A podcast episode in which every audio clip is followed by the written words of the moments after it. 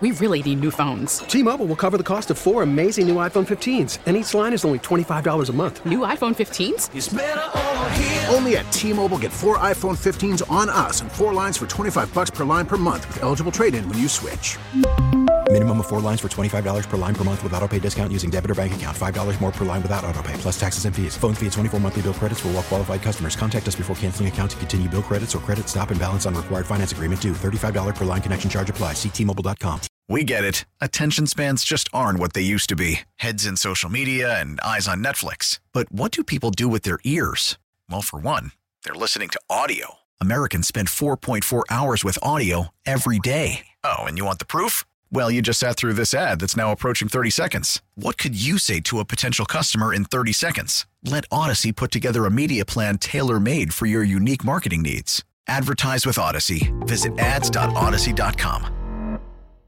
Attention terrorists, hold on. Here's Tara's Daily Rant. Good morning. Hope you had a great weekend. This is joining me now, Attorney General Alan Wilson, state of South Carolina, fresh from his, I guess you could call it a victory, putting Alec Murdaugh in prison for the rest of his life. I think congratulations are in order, Attorney General. Welcome to the show. Hey, Tara, it's great to be with you. Absolutely. Um, what a trial. The whole, I think, world was glued to it. No, absolutely. I mean, it's like nothing I've ever seen before in my life. I, I want to start here. You you did something I don't. Well, you guys, I don't think would have been your, your office possible 15 years ago. You got this conviction with no DNA evidence, right? That's the gold standard now. You got to have DNA evidence because everybody watches TV. There's always the hair, right, and that convicts them. You didn't have that, but what you did do um, is use technology that in a way that we have never seen used, at least in a case of this caliber before.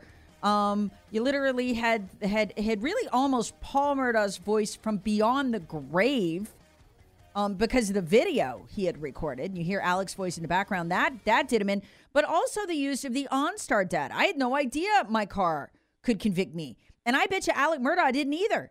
That there was that kind of detail in the car. Had, could you tell us a little bit about how you came to use that data? That's really new. No, absolutely, Tara. Well, first off, it was a completely circumstantial case. Yeah. Um, you know, but- but a lot of people think somehow circumstantial evidence isn't as powerful as direct evidence, but that's entirely untrue, as we just proved last week. But uh, like you said, let's go back to the car. Um, we didn't get the OnStar data until the middle of the trial. We didn't Wow. even know about some of the. Yeah, well, OnStar, the company, was obviously watching the trial along with the rest of the world, and they had overheard us, you know, talking about how we were unable to get information from the the the um, from the t- telemetry system, and so someone at OnStar said, "Well, that's we we can provide that." So they reached out to us and said, "We can get that to you." So uh, we had we had attempted to get that a year over a year ago, but uh, weren't, weren't able to successfully get it. Once we got that information, and just to give you an idea, you know, OnStar as well as the onboard black box or telemetry system that not only gives you your GPS, but it gives you things like when you're clicking your seatbelt, when you're doing a blinker, when you're rolling your windows up or down. I mean, it, it gets into very, you know, you know, molecular detail on how you're operating your car. And so uh, we were able to get that information, and we were able to triangulate it and obviously overlay it with the data we got from the download from uh, Maggie and Paul's phone as well as Alex's phone. We were obviously able to uh, overlay that with the with the car details as well as the testimony of people. We did have some of Maggie's DNA on one of the guns. Um, you know, but, you know, there was a trace amounts of blood. So I mean, we were able to overlay all of that. And I think the biggest piece of evidence uh, for many people was Alec Murdaugh's lies, his ongoing lies that he trapped himself in. Lying to investigators. That's right. And if you remember, during the course of this investigation and the story, you know, the murders occurred in June. Uh, Alec, um, you know, basically had three separate SLED interviews, not counting the deputy from Colleton County that showed up at the scene of the crime, as well as the 911 call, and the 911 call, rather. Uh, the in all in all of those circumstances, he was giving a narrative that he was not down at the kennels and he did not see anyone uh, at that time. the only witness we had was Rogan Gibson, who was the last person to have a conversation with Paul Murdaugh about the dog, the infamous dog tail. And that was moments before the murders occurred. Rogan had told law enforcement that he thought he heard Alex's voice. Um, he believed it was Alex's voice, but Alex says no, he must have been mistaken because it was at that point he said, he said. Well, in April of 2022, I believe, uh, they were able to get the video out of Paul's phone some nine or ten months later. And that that video is the video that the whole world watched that had Alec literally there three minutes before the murders occurred. Unbelievable. In a way, to me, this case revolutionizes.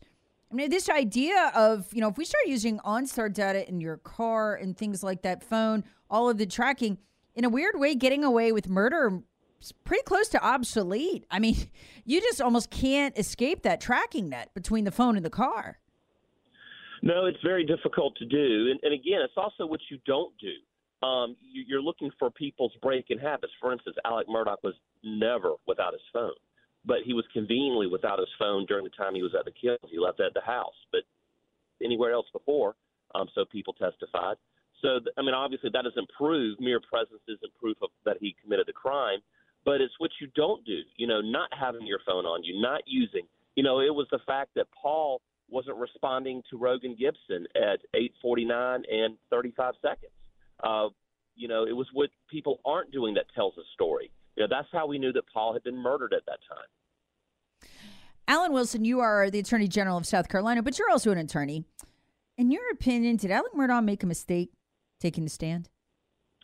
Absolutely. I mean, this is a guy who had spent his entire career, Tara, uh, standing in front of juries, probably in that very courthouse, and definitely in, in that very courthouse, standing in front of juries and winning major verdicts for his clients, making millions of dollars over decades of being an attorney.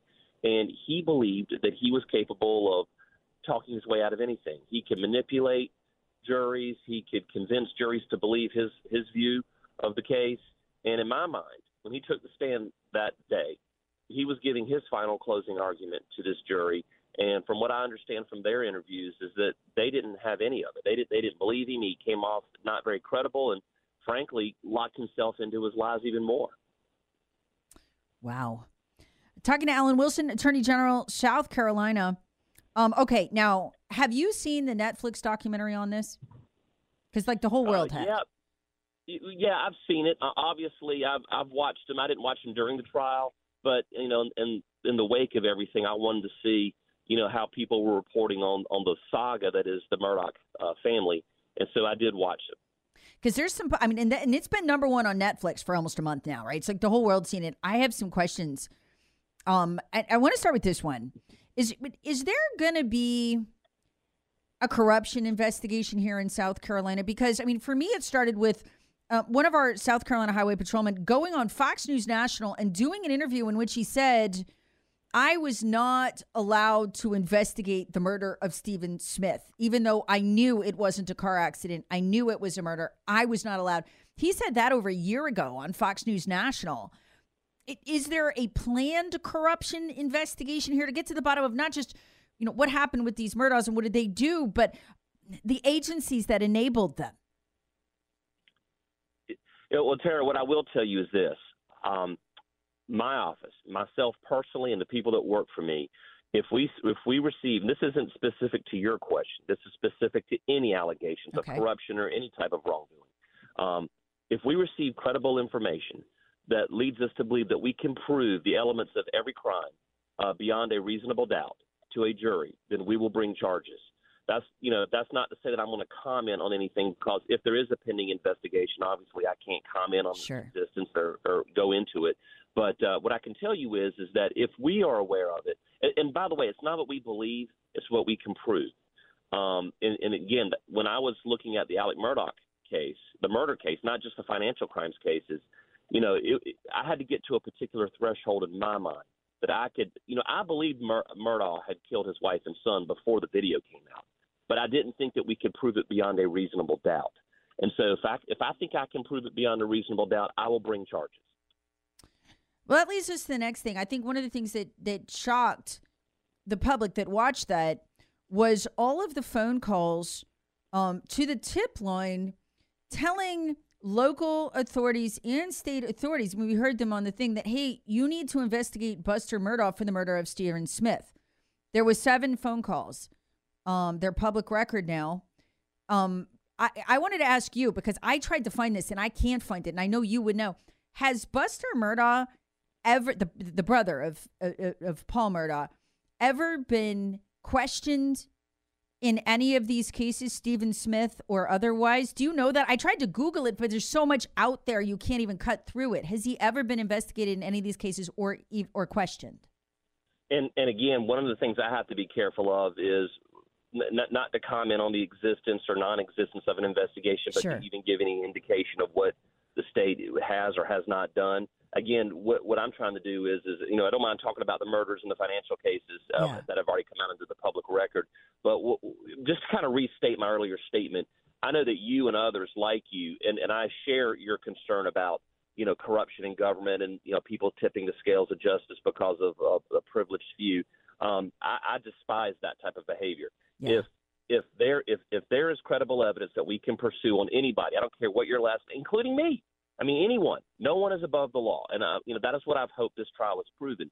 But if you know if if someone is alleged to have done something, or we're going to pursue it, that includes interviewing them. That can you know, that that proves investigating them. But I just don't want to go out too far and make comments on any possible investigations that may or may not be happening. I and I, I knew you would say that before I asked you the question. You said a minute ago though, um, you couldn't talk about what was in the future. I get that. What about in the past? You know, if in, in, in you know, like say before the Murdaugh trial, has has Buster ever been interviewed in any of these Uh, cases or brought in? Y- y- yes, um, Okay. uh, as it relates to the, the, the case that we just had, of course. Okay. Um, uh, be, beyond that, I don't want to comment. I and I understand completely, Attorney General. And you're doing your job to ask I am. questions. I'm doing my Yeah. job by saying I can't answer them. yeah, and I understand legally why you, you don't want to compromise the case going forward. I get that. I totally get. But people have people see that, and this is why as Alec is being led away, people are screaming Buster is next because they've all seen this, um, and they want to know that there's going to be justice, um, or not, I didn't say justice, but the thorough investigation of of kind of what's going on here in the state. Um, hang on because I want to get into Gloria Satterfield and what's coming up and what people um, can ex- you know can can be you know expect next um, like from your office and and and and also in this case. Hang on, we'll be right back with South Carolina Attorney General Alan Wilson. Tara is swatted. Hear the Tara Show weekday mornings on 1063 WORD and the Odyssey app.